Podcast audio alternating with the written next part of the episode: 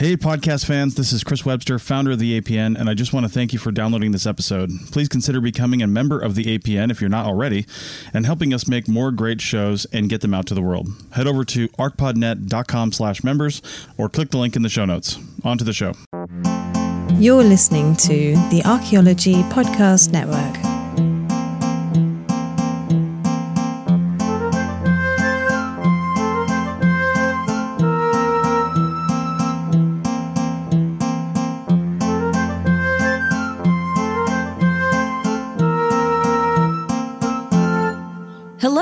Welcome to The Dirt, a podcast about archaeology, anthropology, and our shared human past. I'm Anna.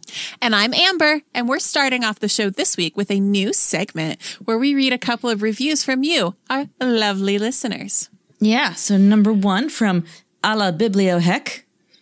Ooh, a La Bibliohec. They say, Anna and Amber do an amazing job of making even the most obscure topics approachable, relevant, and hilarious. It's always a treat to see what they'll feature next. This podcast should be in the regular lineup of anyone who loves history, science, and good fun. Aw. Uh, and then we've got one more from Hyracula, which is that like a little like vampire Hyrax? I was kind of hoping it would be a Bunnicula, was- but Hyrax. And you're like, eh. the little front twofers. Oh. So this supernatural creature says a must for anyone interested in archaeology. The topics are always fascinating, and Anna and Amber have great friend chemistry. I agree. That Chemistry. that leaves me giggling a lot. Ew. Yeah, it's bad. I don't want that. Uh, that leaves me giggling along with them half the time. What about the other half? The other half, they're they're nodding solemnly Ah, as we make learning. excellent points. Yes. Yes. Thank you so much to all of you who have left reviews. Each one really means a lot to us. We read them and we do take your comments to heart. We So sure that do. said, yeah, we take said- every comment to heart. oh boy. especially me. Uh, well, let's uh let's dive into this episode, huh? Yeah. So Anna, it is Yes. so very close to Spooktober. It's coming. Which is exactly why I've chosen this week's episode topic warding off evil. I am going to spend the next month being told very spooky stories from the world of archaeology and anthropology, so I am gathering my fortitude and girding my mental loins. That Ew. went to a weird place. Anyway, this week we're talking about some of the ways that people in different times and places protected themselves against the things they feared. Yeah. Save those loins for Dirt After Dark. No, my mental loins, not my actual loins. Let's let's start off with a word we're probably going to throw around a lot in this episode. Apotropaic. It comes from the Greek apotropein, to ward off, from apo, meaning away, and tropein, to turn. So, Yeah. An apotropaic object, image, or action is one that is intended to ward off something unwanted, to sort of deflect it. Mm-hmm. So, before we dive in, we should talk about the types of places, actions, or facets of life that are commonly viewed across many cultures as being vulnerable to evil, like Twitter. All right. I mean, you're not wrong. And when we say evil, that's within the framework of each individual culture and encompasses actual named gods or spirits or more nebulous forces of bad luck or like ill will. Um, So these include It's a range. Yeah. A continuum. So these include doorways and windows, uh, the idea of a threshold that evil could pass over. Uh, similarly, chimneys and fireplaces were often places to be warded, not just because they were openings from the outside world to the domestic space inside, but also fireplaces can be real sources of danger if you have just like an open hearth in your home Yeah. um, in a house we lived in when I was little, we had a boarded up chimney and a bunch of swallows got in it. oh, no. That was What pretty happened? scary. I don't know. My parents didn't tell me. I feel like they went to like a swallow farm upstate, oh, boy. but I don't know. Yikes. So other spaces like sacred spaces, even though like the sacredness of this the place may have been protective in itself, which is nice. Um, so yourself, your person. Yep. You can protect your person by uh, doing things like rit- like rituals, um, eating or drinking things such as uh, so these would be like apotropaic plants or potions or stuff like that, Yeah, we're going to talk about apotropaic plants in a little bit. or wearing protective items like amulets. One of the most well known origin stories of an apotropaic character or image is the Greek myth of Perseus and Medusa, in which Medusa is theoretically the villain, but also really gets the short end of the stick. So, content note sexual assault. Yep. Just heads up. Um, Medusa, also sometimes called Gorgo, was a gorgon. She and her two sisters are variously described as winged or snake bodied, or both, uh, with snakes in place of hair. If they looked you directly in the eye, you'd be turned to stone. The Gorgons were the daughters of a brother sister pair of chthonic m- monsters, Phorcys, not, Not not not Porkies. What a And- bad movie. and Keto, not not the diet. It's spelled keto. Yeah, it's, it's it's spelled like keto. Yeah, not not the diet. And remember, chthonic monsters are those which come from the earth, the ground. Under. Yeah. The earliest representations of Medusa show her as a monster with snake hair, giant staring eyes, and terrifying teeth. But by the 5th century BCE, she started to be described as both terrifying and beautiful. Kind of like hair. Tilda Swinton. She, I guess she's not that terrifying, but like she has those angles. Ah, yes. Non Euclidean angles to her face.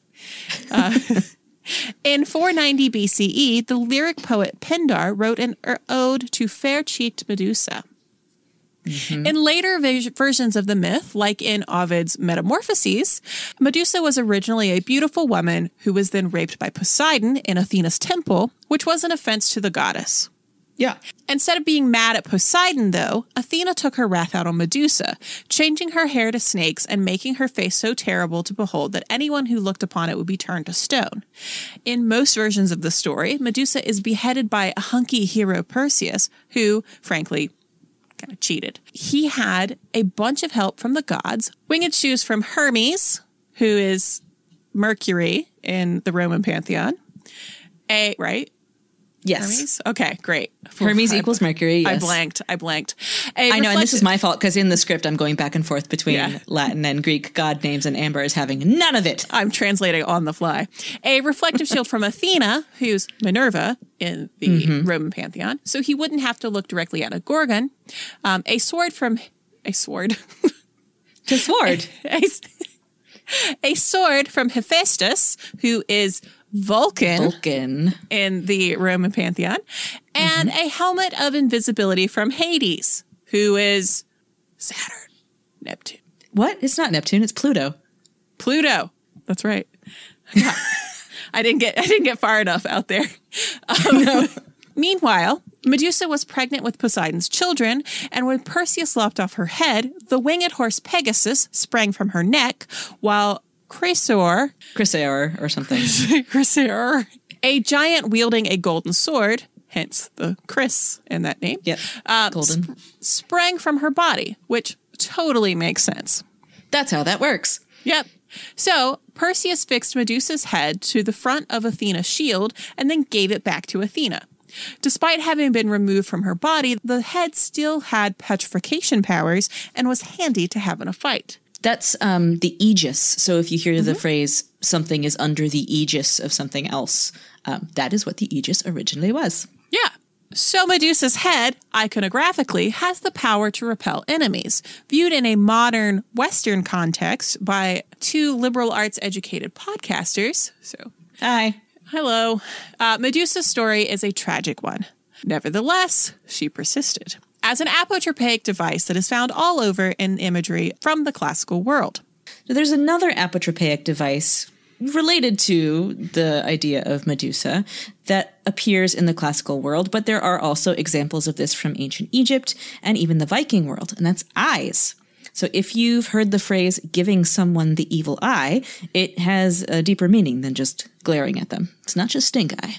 This is from a 2018 BBC Culture article by Quinn Hargitai. Quote, When it comes to warding off the mystic malevolent forces of the world, there is perhaps no charm more recognized or renowned than the evil eye. Ubiquitous in its use, the striking image of the cobalt blue eye has appeared not only in the bazaars of Istanbul, but everywhere from the sides of planes to the pages of comic books. What they're talking about is that blue bead with a lighter blue and white kind of bullseye pattern or eyeball pattern that you see a lot on bracelets from Middle Eastern shops or in tourist markets in Mediterranean countries. The article then went on to talk about how Kim Kardashian and Gigi Hadid are using this imagery in their fashion lines, but I skipped that because it does not interest me But it- whatsoever. But it does make sense, like given their own Yeah. um, backgrounds in like being No, it does. Armenian and Palestinian, respectively. It is something that is not it's not appropriation of that symbol, it's just the use of it. To understand the origins of the evil eye, one must first understand the distinction between the amulet and the evil eye itself. Though often dubbed as the evil eye, the ocular amulet, sure, is actually the charm meant to ward off the true evil eye, which is a curse transmitted through a malicious glare, usually one inspired by envy. Though the amulet, often referred to as a nazar, has existed in various permutations for thousands of years, the curse which it repels is far older and more difficult to trace. In essence, the curse of the evil eye is not a complicated concept. It stems from the belief that someone who achieves great success or recognition also attracts the envy of those around them. That envy in turn manifests itself as a curse that will undo their good fortune. It's kind of like the stories that you hear of the statistics of people who win the lottery and then the amount that their lives immediately go downhill. That kind of idea. Uh, the concept is well captured by Heliodorus of Emesa in the ancient Greek romance Ethiopica, in which he writes, quote, When anyone looks at what is excellent with an envious eye, he fills the surrounding atmosphere with a pernicious quality and transmits his own envenomed exhalations into whatever is nearest to him. End quote. Maybe the earliest description of harshing one's mellow. Yeah, bad vibes. Bad vibes, dude. The belief in this curse spans cultures as well as generations. To date, one of the most exhaustive compilations of legends regarding the evil eye is book club recommendation Frederick Thomas Elworthy's The Evil Eye, colon, the classic account of an ancient superstition. So we've got the WorldCat entry for that. We will put it up on the show notes. Elworthy explores instances of the symbol in a number of cultures, from the petrifying gaze of Greek gorgons to Irish folk tales of men able to bewitch horses with a single stare. Virtually every culture has a legend related to the evil eye.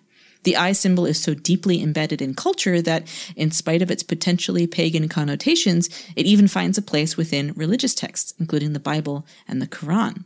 Some examples of this imagery in various places eyes are painted on ancient Greek kylixes, which are drinking vessels.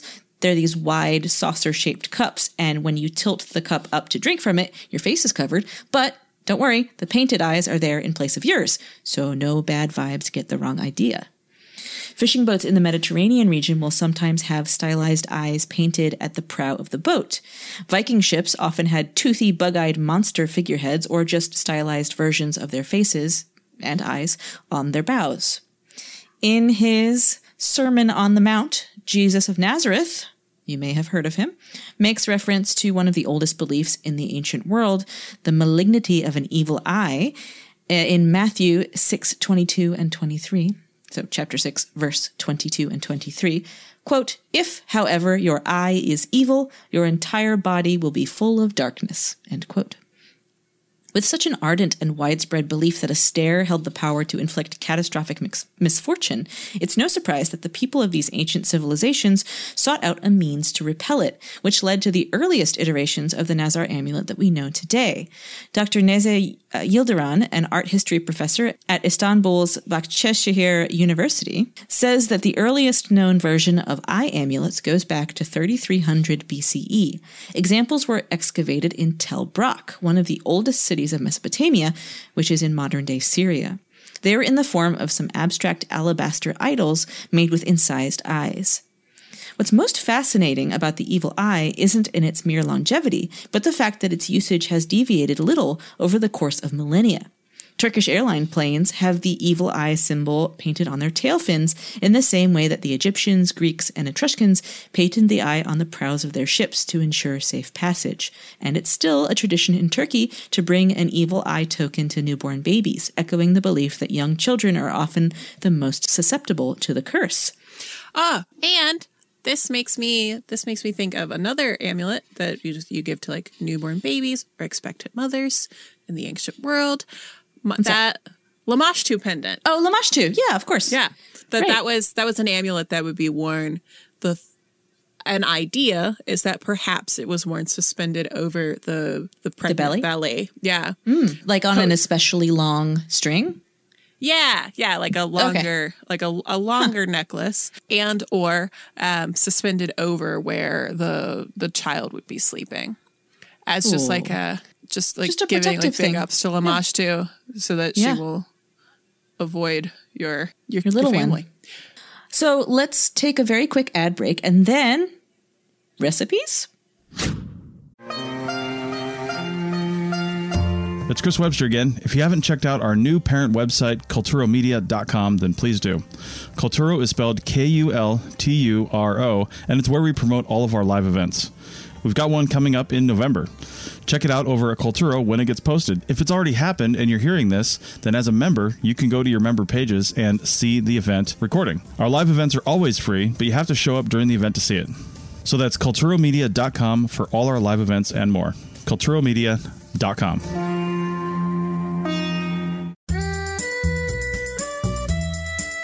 Chris Webster here, founder of the APN and host of several shows. I just wanted to let you know about our membership program and what it offers.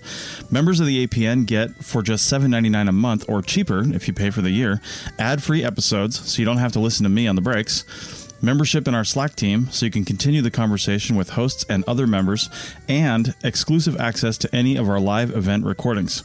Live events are always free, but you only get to watch the recording if you're a member. So head over to arcpodnet.com slash members for more info and to become a member. Our podcasts are always free, but this is just a little something extra and it really helps us out. That's arcpodnet.com slash members. We're back and welcome to maybe the worst cooking show on the planet. I don't know. I've seen some stuff on YouTube. or at least uh, the stinkiest, because it seems that many of the plants used to ward off evil are just as good at warding off anyone else because their pungent or unpleasant smell. Listeners, you may know that garlic traditionally repels vampires, but great news. Um, it can also take care of jinn, fairies, and The al or the hull. So I don't know how to pluralize that. Alls or hulls. It's a specific kind of demon. Okay, great. Oh, Yep. I see. I see where we're going here. Okay, um, these are demons who specifically interfere in childbirth, as if you didn't have enough to worry about there.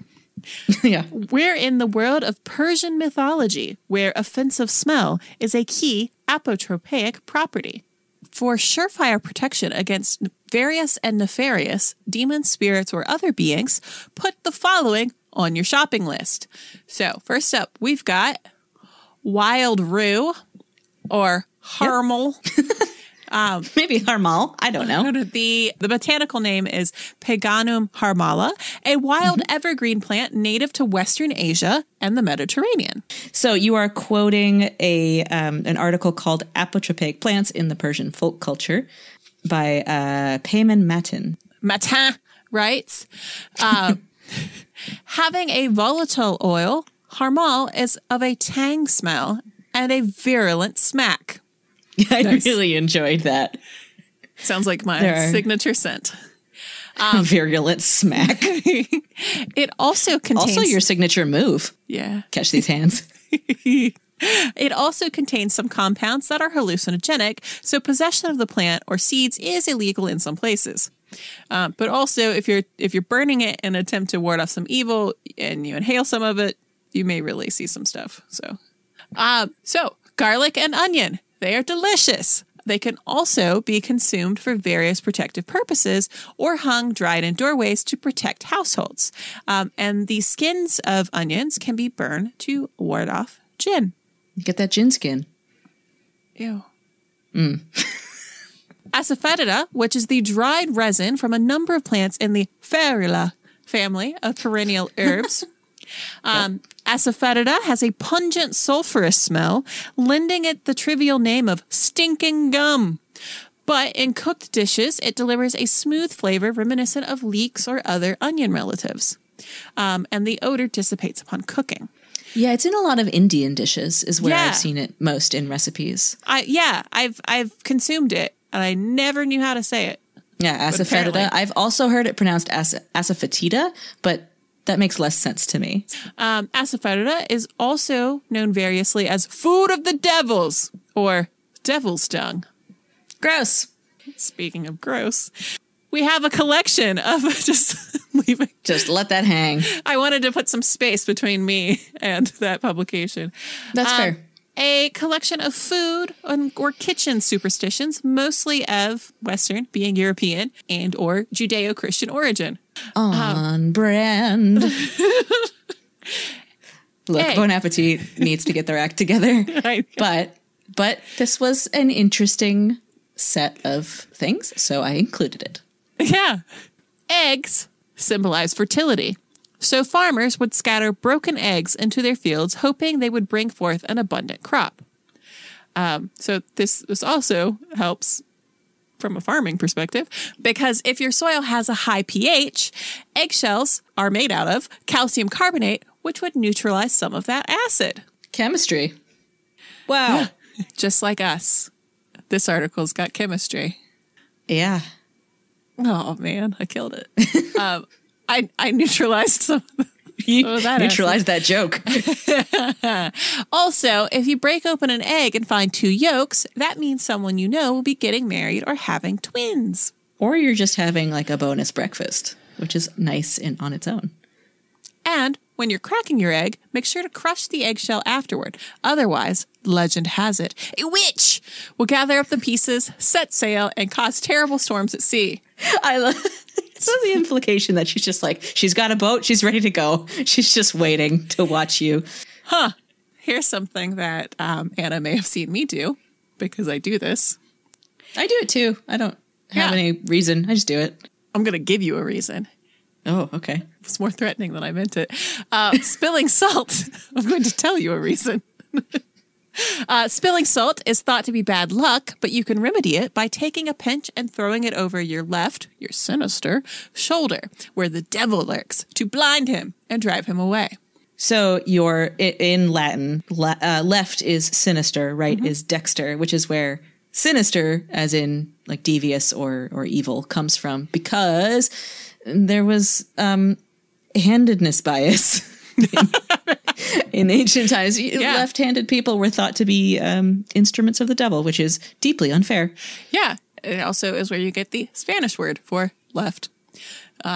Sinistra. Yeah. If you cut open a loaf of bread and see a hole, I mean, like a large air bubble, that means somebody will die soon.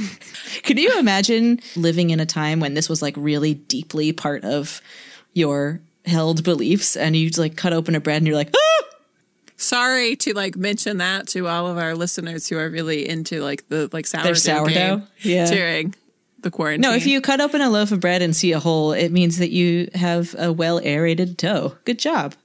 It also will mean that anything you spread on that toast is going to fall right through, which is which is kind of sad. Um, but also the hole in the bread represents a coffin. You can deal with this by cutting a cross into the top of your loaf before baking. Otherwise, otherwise the devil will sit on it and ruin your loaf. is the devil my cat who likes to put her butt on all my stuff?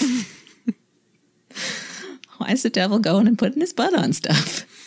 Such as loaves of bread and tacks. Wait, tax? Because I've got the joy, joy, joy, joy down in my heart. Where? Down in my heart. Where? Down in my so like and if the devil doesn't like it, he can sit on a tack. Oh, if he This does, was- I can, that's like go is a- boil your head or like go jump in a lake, like go sit on a tack. This was this is part of my Sunday Was this school. a childhood singy songy time? It, this is specifically in Sunday school because Mm. I've got the joy, joy, joy, Joy, joy, joy. Down in my your heart. where? heart Where? down in my heart, Where? Um down in my heart to stay. Oh, good, good, good, good. And if the devil doesn't like it, he can sit on a tack. Where? Sit on a tack. Where? Sit on a tack. Oh, I forget. I forget what I happens went- after that. I went to Hebrew school. You're giving me nothing here. That's. I, am getting really into the call and response after doing that song. Is You got noodles. Where? Wait. in China. Long noodles symbolize a long life, so you should never cut your noodles. That means you're cutting life short. Instead, you should slurp up long noodles without breaking them. Um, you should never hand a hot pepper directly to a friend. Superstitious has it that this will bring discord into the friendship. I keep trying to bring discord into this friendship, but like you just keep using As in, Zoom. you're trying to get us on Discord, and I don't understand what it is because I'm a million years old.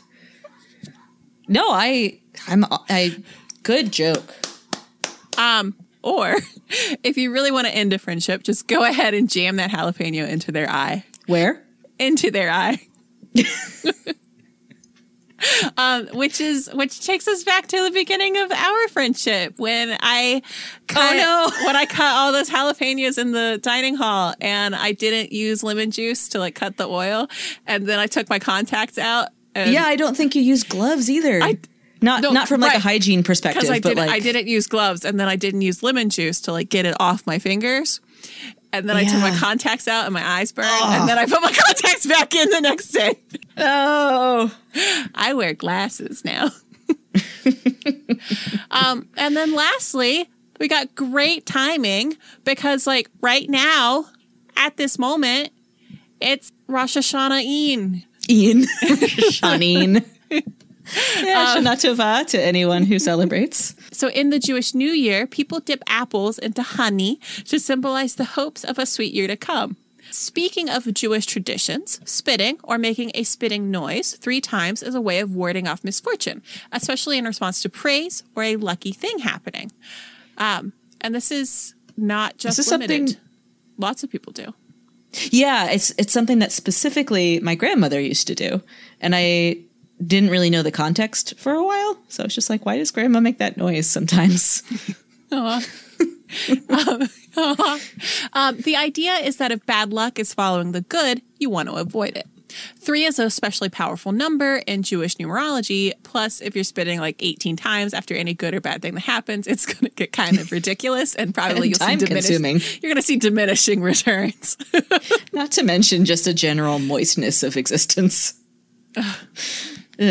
This next segment is something that I'm really glad that we get the chance to talk about. In, I mean, this episode is fun no matter what, but I'm really glad that we get a chance to talk about this as something of a PSA and as information that our listeners can pass along gently to anyone who needs it. We never want to be preachy on the show. Rather, we try to bring up issues so that our listeners are aware of them and can make decisions accordingly. So, I want to talk about smudging. And the resources that I pulled for this come from Huffington Post, Bustle, and Beauty Independent.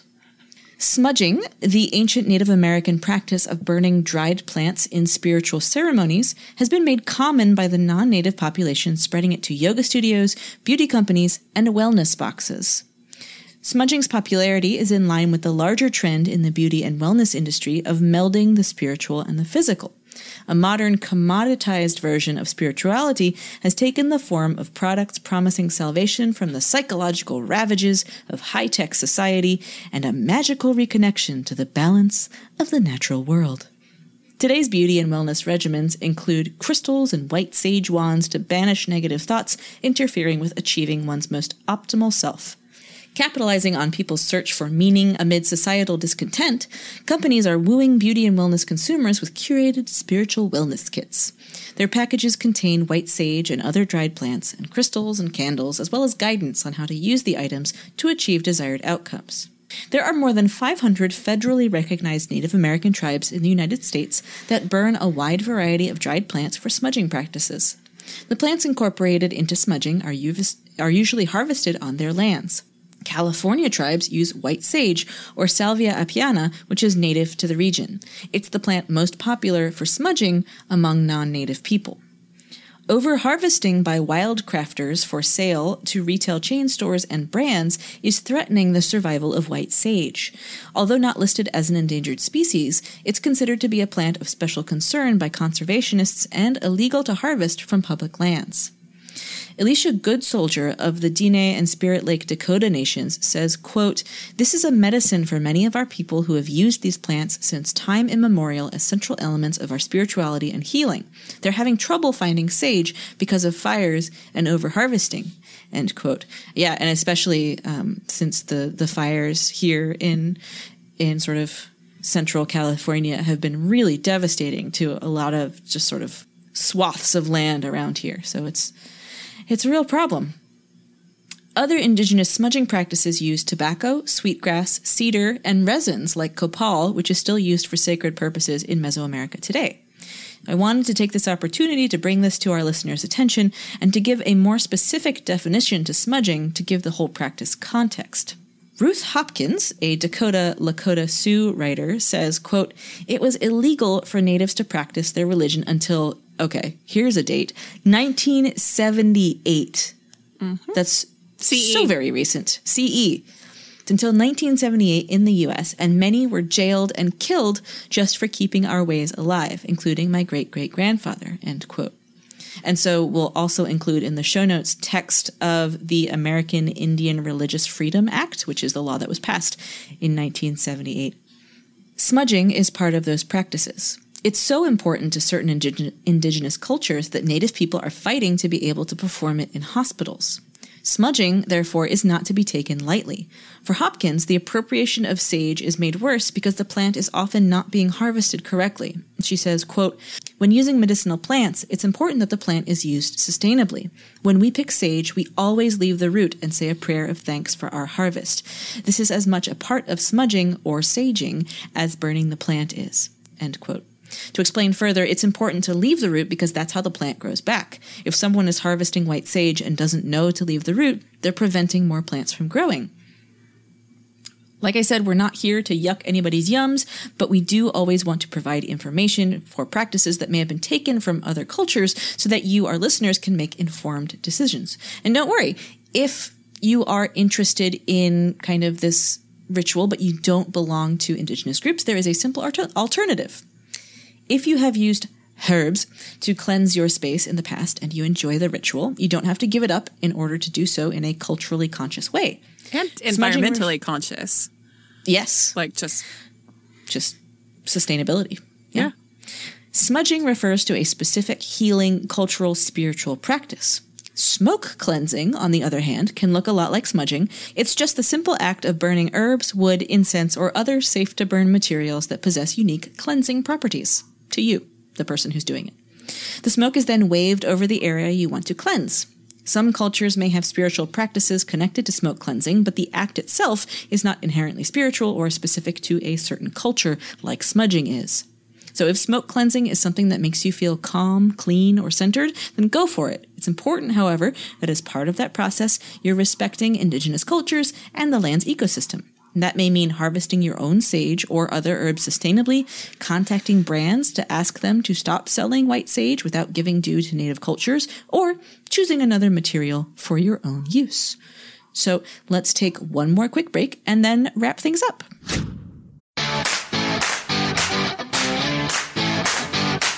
This is Chris Webster with the APN. I'm also a project manager for several industries. I wouldn't be able to keep on track with really anything if it wasn't for Motion. With Motion, I just say what I need to do, how long I think it will take, what sort of priority I think it has, and Motion builds my day for me. It'll even build in breaks because, let's be honest, it's hard to remember to stop to eat lunch sometimes. So head over to archpodnet.com slash motion for a free trial and a discount if you sign up. You'll kick back a small amount to the APN if you do. That's archpodnet.com slash motion.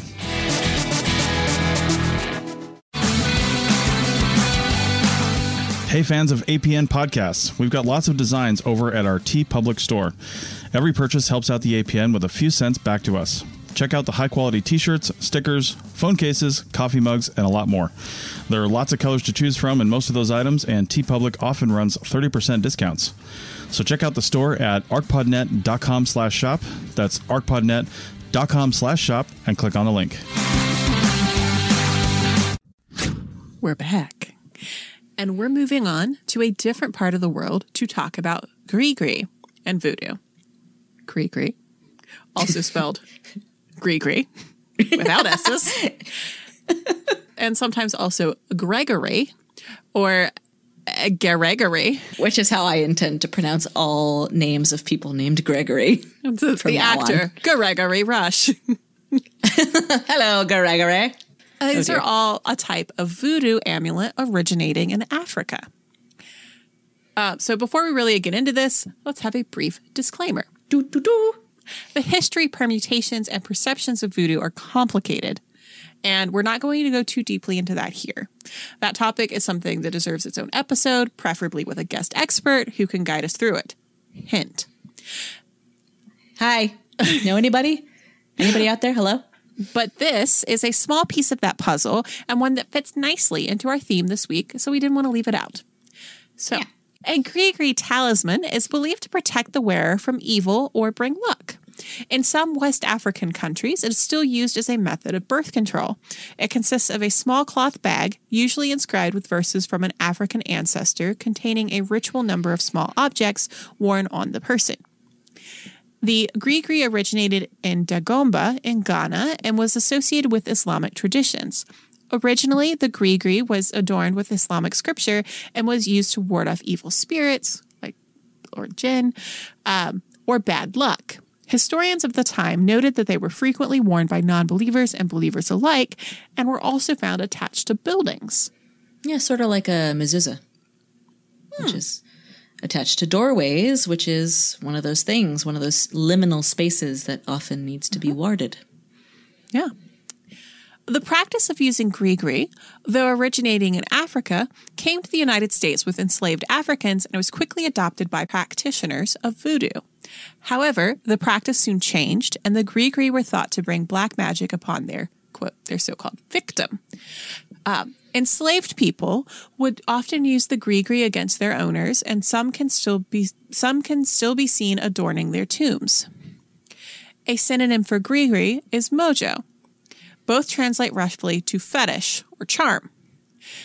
In the Caribbean, an almost identical African derived bag is called a wanga or, oh, okay, wanga, either spelled with a W or an O in the French way, bag.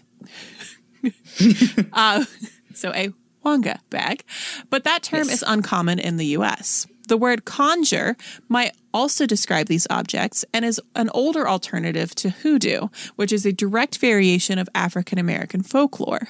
Yeah, so because, conjure there is a is a noun, not a verb. Mm-hmm. So a conjure. A conjure. Yes. Because of this, a conjure hand is also considered a hoodoo bag, usually made by a respected community conjure doctor. The word hand in this context is defined as a combination of ingredients. The term may derive from the use of finger and hand bones from the dead in mojo bags or from ingredients such as the lucky hand root, which is favored by gamblers. Uh, the latter suggests an analogy. Hold them. Oh, jeez. the latter suggests an analogy between the varied bag ingredients and the several cards that make up a hand in card games. Although most Southern style conjure bags are made of red flannel material, most seasoned conjurers use color symbolism. This practice embodies itself in the practice of hoodoo, in which green flannel is used for a money mojo, white flannel is used for a baby blessing mojo, red flannel is used for a love mojo, and so on. West Indians also use mojo bags, but often use leather instead of flannel.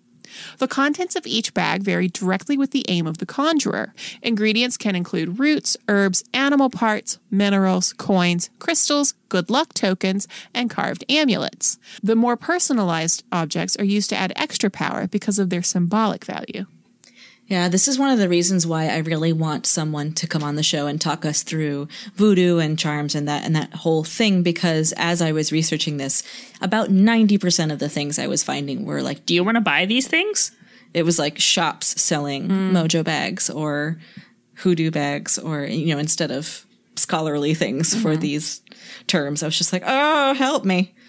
Um, but yeah, I thought that was neat and yeah an example of um, warding off things or trying to attract other desired forces um, from a part of the world where we don't usually go and on this show. So yeah, not often was, enough. Yeah, exactly. Um, and lastly, I wanted to talk about one more type of protective object. So, Amber, we've talked about witch bottles before on the show, but have you heard of witch balls? What? Ha- have you? No. Okay. I'm going with I'm going no. to tell you about them. I'm going to tell you about them. A witch ball is a hollow sphere of colored glass traditionally used as a fishing float. Modern witch balls are decorative replicas. Floating glass buoys became connected with witches during the witch hunts in England. In the late 17th century, suspected witches were tried by being tied up and thrown into water. If the oh, water rejected, I'm sure this will never come up again on our show. Absolutely not.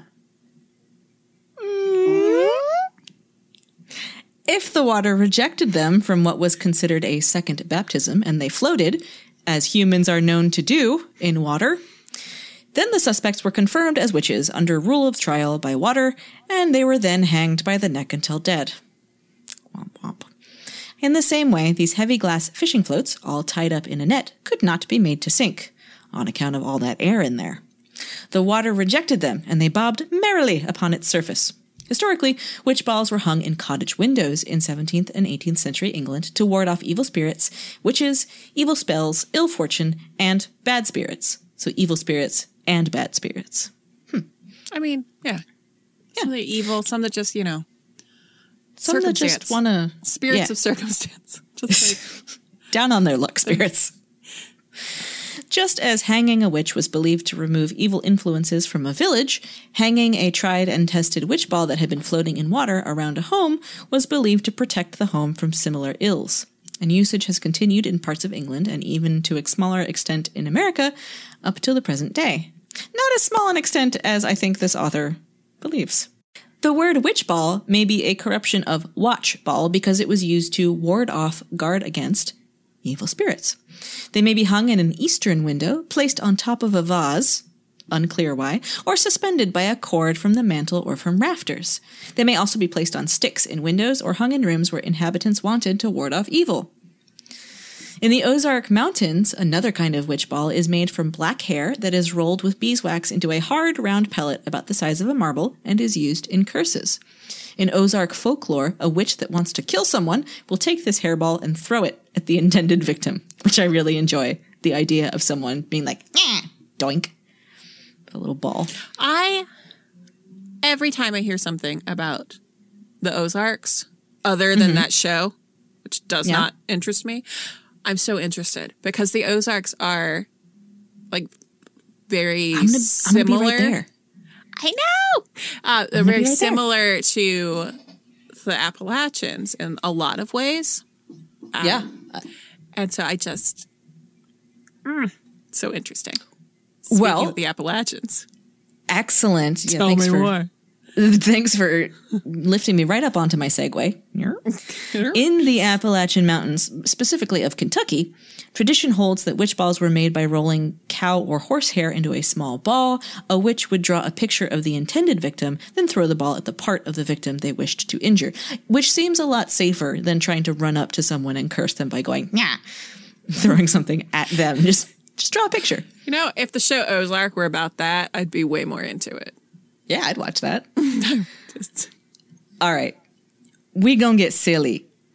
I we're, found we're, a great article from 2018 titled Spheres of Influence oh, The boy. Magical History of the Witch Ball. and I enjoyed it and I learned a lot from it, but this is the this is going to be the kind of thing that either makes you, my co-host, giggle or get really mad, and I'm not sure which it's going to be. Oh, so no. let's roll those dice. oh no. Oh no. Initially, the witch ball was a decorative object. Its earliest antecedents were the broad plates of round colored glass placed around the gardens of early modern gentlemen and women for the sun to play upon. This marks the beginning of the witch ball as garden ornament, its main use in continental Europe. German and Austrian versions, sometimes simply called Kugel, which I don't know what that means, but why does it also mean noodle pudding? My dad sent me a photo of the kugel that he made for Rosh Hashanah today, and I don't understand the connection. Anyway, those kugel were commercially blown from the 1840s onward and placed on wire poles driven into flower beds or set atop walls and fences. In some parts of Britain, these imports can still be seen. Kugel means ball. witch ball. Oh, it means oh, huh. Then why? It's not a ball of noodles. That's confusing. American witch balls, which date to the mid 19th century, were placed upon flared rimmed vessels such as pitchers and jars in order to keep insects out, which is a totally practical use for them. I understand that. It might also keep evil out, though, so sure. Witch balls became immensely popular in the 1930s. They were sold in well to do boutiques and were a common feature in women's magazines. To many, they were an antidote to modernity and evoked a, quote, gentle Victorianism. The Sphere magazine, there's a magazine about them, recommended faded chintz chair covers and a witch ball to impart a degree of charm to one's cottage by the sea. Some Some people planted their witch balls to make terrariums, which that, that's fun. Others filled them with rocks, great, glass beads, great, and water to create shimmering light effects. Ah, it's like the earliest disco ball. This latter caprice was marketed as the Wizard Bowl, in every respect the same as a witch ball, but with a larger opening at the top. Ugh, Would you like to come see my Wizard Bowl? that's patriarchy for you. Something something glass ball ceiling. The oldest example of a witch ball that makes explicit reference to its magical protective properties is in the National Museum of Ireland, and so the tag reads, quote, a fine old sapphire blue glass witch ball to be suspended from ceilings and dot dot dot, supposed to ward off evil spirits and witches. English, circa 1800. Like many other apotropaic objects, the balls were usually placed at liminal points within the home, such as windows or doorways. The hollow transparency of witch balls is important, as their evil averting function was dependent, in some cases, upon their contents. One source from the 1930s records a belief that the ball should be filled with tiny pieces of wool, since it was believed that no witch could cast an evil eye on the owner until she had counted every single bit of wool in the house. Oh, I thought it's because she was like vegan. Oh, I can't go in here. Like, it's just like, oh, animal products. Uh, I can't. Yeah, so the article goes on for a while, Wow. but um, we're we're gonna leave it there this week. I just I wanted to treat you to that because Thanks. because boy, that's fun. Vic- Victorians, man. Like they, Yeah, wild. What are they doing? if any Victorians doing? are listening, What are you doing? what, Um, what's that about? but yeah, you know, you see them. I there are definitely some in the neighborhoods here in gardens and stuff. But I never knew that that's what they were. No, I mean I knew that they were ornamental, and I was like, oh, it's a glass ball. But I never knew that aspect of their history. So I, I- I appreciate knew- that. Yeah, I knew that they were like, I knew they were Victorian. You did? Oh, yeah, like I like they were gazing balls. Is Ah, like how? hmm. scrying. I don't know. No, not that. No, I know. Just like Not- look not- looking into them. No, nothing witchy. No, see, no. see my, see the joy that's down in my heart above. Where? It's down in my heart. Thank you, everyone, for listening, and get ready to get spooked. So now that we're all thoroughly warded, protected, and cleansed, we will be back next week with the inaugural Spooktober episode, the third year running. Wow. Good thing the world I'm ready is still to a get, scared. I'm gonna get scared. good thing the world is still a terrifying place. Yeah, um, I'd like to be scared in like a Not in a not real life less, kind of. in a- Well, in a less existential way. yeah. Well, get ready for that, everyone. And you can find us on Apple Podcasts, on Spotify, and anywhere else you like to listen. And if you haven't yet, how about leaving us some stars and review? If you leave us a review, you might hear it at the top of the show. Please and thank you. And you can also find us on social media if you like. On Facebook, we're at The Dirt Podcast. On Twitter, you can find us at Dirt Podcast. And on Instagram, we are at The Dirt Pod. And you can find all of that, plus merch and the opportunity to sponsor episodes over at our website, thedirtpod.com. Thanks, everybody. We love you. Bye. Spooktober. Ooh. Bye.